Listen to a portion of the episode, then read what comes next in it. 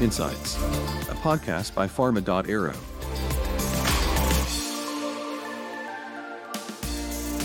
Good day, everyone, and welcome to our Pharma.Aero collaborative podcast. I am Frank van Gelder. Join us as we explore today the arrival of the new generation of digital technologies in the life science logistics. And we are getting the very valuable insights of the pharmaceutical manufacturers in this episode. With us are Cesar Gil Martinez, Procurement Regional Manager of Europe, Middle East and Asia, Transportation and Warehousing of Bayer; Roland Yap, Asia Pacific, Head of Policy Partnerships and Healthcare Systems, Novartis; and last but not least, Gergely Szorcsik, Director Global Distribution, Zoetis. Gentlemen, welcome. Thank you. Cesar, data and powered data analytics have become a new asset. AI, machine learning, and their impact on different processes, both in R&D as in production standards. How do you perceive this within your industry segment? I will focus myself mainly on the logistics area because obviously there is also a lot of artificial intelligence and data mining there, and obviously that will affect a lot the establishment of trends for the supply chain and the logistics in the end, for example, on consumers or patients, seasonality, etc. So there will be a lot of impact also upstream, let's say, on the sales and operations planning, for example, of the company. So it will have a lot of impact end to end, obviously. Also, when you think about identifying disruptions on your supply chain, for example, making your supply chain fully resilient, you know, and identifying possible issues down your supply chain as well. For example, I'm thinking about making supply chains more resilient, obviously, detecting events along the transport, for example, or damages in stock, transit, etc., and be able to really intervene on a real time, no, and saving that product or making that product being suitable for the patient administration in the end, for example. Also, I don't want to extend too much, but also we need to consider sustainability, possible elements, you know, and the data mining and you know, getting more insights on your carbon footprint and, you know, things like, for example, the projects for the Pharma.Aero Green Lane, for example. This could be also an asset, you know, all this data mining and the machine learning and AI, for example, in the future, you know, so. Also, last but not least, maybe when we have the possible future pandemics in the end, which we know sooner or later will come as well, I think this artificial intelligence will be key also to be able to tackle the problem sooner than later, right? Roland, Novartis. Thank you for the question. So let me put it this way. If you look at data science, it actually focuses on managing, processing, and interpreting big data to effectively inform decision-making. Now, if you look at the relationship with machine learning, it's very interesting because machine learning, more often than not, leverages on the algorithm to analyze data, learn from it, and forecast trends. And if you look at AI is a different thing altogether because it requires continuous feed of data to learn and improve decision making.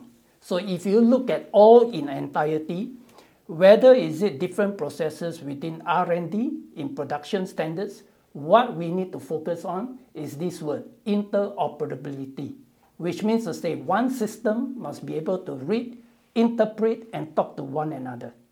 Any gaps in between is going to cause chaos, misunderstanding, and more often than not, the time factor is highly critical. So in my industry, I would say within the pharmaceutical, healthcare, or even vaccine industry, I would say time is of essence. So whatever data we generate, interpret, and process, what is even more important is the science behind the data, meaning to say the insights that we derive from the numbers, the quantitative measure, must be able to give you that qualitative insights. Gergely. First of all, thanks for having me. As you know, Zoetis' success and growth are innovation. So AI is already incorporating, not just making a better decision, but really increasing and improving the standard of care. We are using AI in medical devices and wet scan images business areas. Our CEO, Kristin Peck, recently in an interview gave a good example that I also would like to share because it's really, really good. So we have a product called Cat Pain IQ, because it's hard to get the cat into the carrier and go to the vet, and the cats hide their pain incredibly well. So what you can do is just take your phone, make a video, you can upload to the site, and with the EI we can let you know if the cat has highly likelihood of osteoarthritis, so joint pain. Vets can also see this video, and of course we have a new product, Solensia. It's a monoclonal antibody therapy which is helping. It's also, we are going to launch in the US Librello. It's also helping with the dogs with the joint pains, with the hips pain. So everything we do, especially in the medical device areas, we are using a lot of AIs. Thank you, and I would like to stay with you for the next questions. I would like to talk about a centralized patient hub connected e-health telemedicine, but I hear you already saying that it's even possible for animals, for animal health, yeah? And this is a good example. So you can just take a video and you can just communicate with the vets, or the vets can take some samples of bloods, and until you're in a waiting room, we can already see some results. So, and you don't have to wait days. So I think it's the technology is growing, but it's already there. Great. So the model is changing a bit, and it's probably going to come more and more and more. So I want all of you, your input on this centralized patient hub, this telemedicine. It will definitely have an impact on the supply chain and logistics model behind. Rather, when patients come to a hospital now, the hospital comes to the patient. So what do you see there, Gergely, as a potential hurdle or danger in making this a mainstream of future healthcare and related logistics, of course? It's an interesting question because we see different regulations in different areas all over the world. So in the US, let's say the rules are different, maybe a little bit more flexible. We just recently during the Pharma Masterclass mentioned and talk about the Amazon who's delivering the medicines for the patient. At the moment in Europe that's not possible because of the regulations. It may change, but that could change the industry, of course. It will be a totally different business model to make a delivery at home. It's like the Amazon effect, and that will definitely change the logistic industry, especially the last mile deliveries. Cesar, hearing this, regulations, ethical as well, so how do you see this? Obviously, regulation, data privacy. I think there are, for example, some countries or clusters, for example, when we think about the EU or Asia, some of them are more risk adverse or risk takers as well. So these barriers will at some point have to be broken down, right, to get this direct to patient, for example. Also, I see another possible hurdle, and we need to really work hard, and this is why we are here in this forum, obviously. It's about sharing real platforms of technology, you know, and really making sure we can collaborate, all of us, without any other hurdles such as company, intellectual property, etc., but at least to share really those platforms, those IT tools. So really making this collaboration that we've been talking so much in this forum into a more tangible way as well. No? And another possible hurdle that I see, even though the technology is advancing a lot, but we need to make it even leaner as well to implement, you know, within systems, within companies.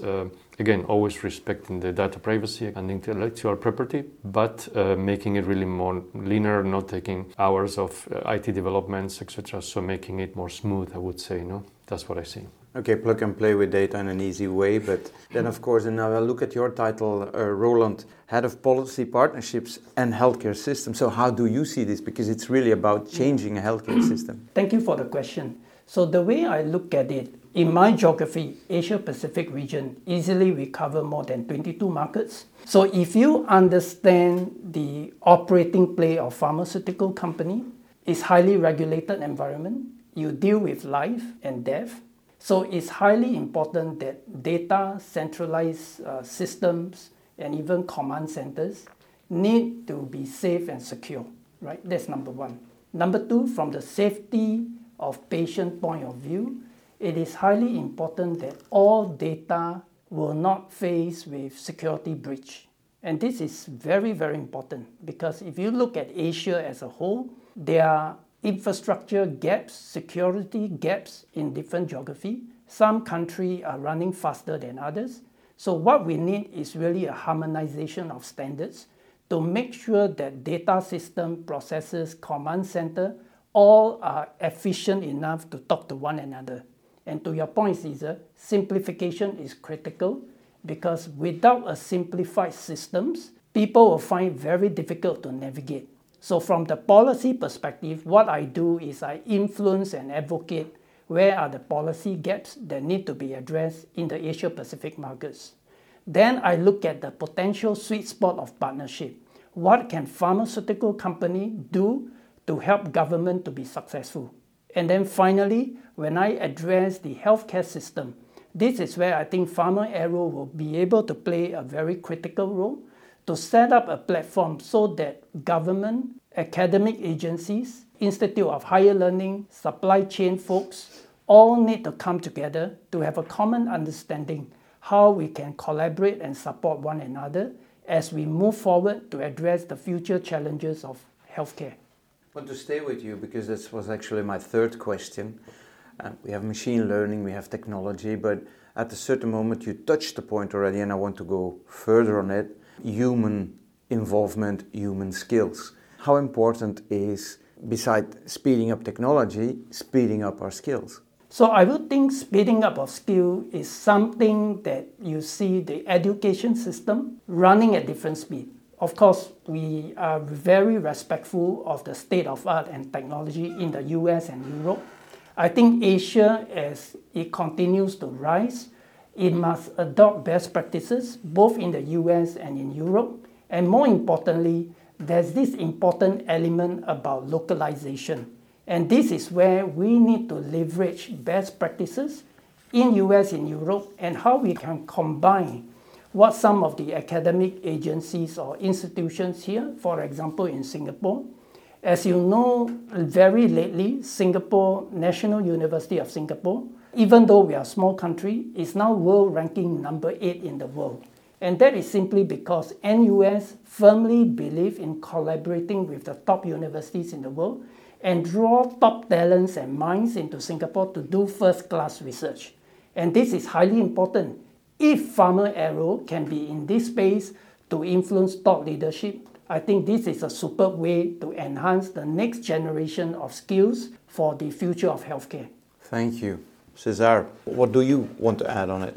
Yeah, I think we've been talking a lot during the event about cross-pollination of knowledge, creating forums, events, working groups, etc. I think this is crucial, and I think the role of Pharma.Aero is crucial, but also it's not only about talking. We need action. We need and this is good. The outcomes from these meetings, like the white papers, and obviously the more in detail or in depth working groups, for example, in sustainability, for example, the Green Lane. So all those initiatives from the industry needs to be channeled via some of these forums, which I think is very good that we are in one of them now. So I think they are accelerators of these new ideas and approaches to the logistics industry. And again, companies like us, like Bayer, for example, we are looking forward to be more actively involved in this, and being cooperating with Pharma.Aero and other partners in this respect. So Gergely, last but not least, what is your vision on this? Yeah, for us, Zoetis data is also very, very important. We are doing an effort to improve data quality across the company. We have several projects and also data governance, launch and learn programs, what we have. Of course, to learn the data, to understand the responsibility, how to handle the data, manage the data, it's extremely important. And as I previously also mentioned, Pharma.Aero is a great platform. We learn a lot. There's a skill set and mindset what we have to adopt and have to learn on this, because data is the next oil, as we say. Right?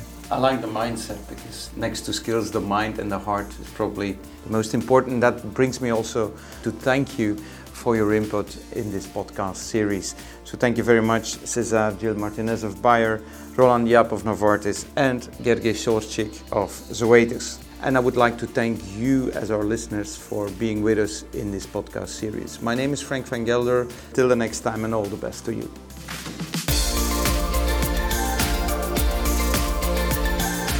Insights, a podcast by Pharma.Aero.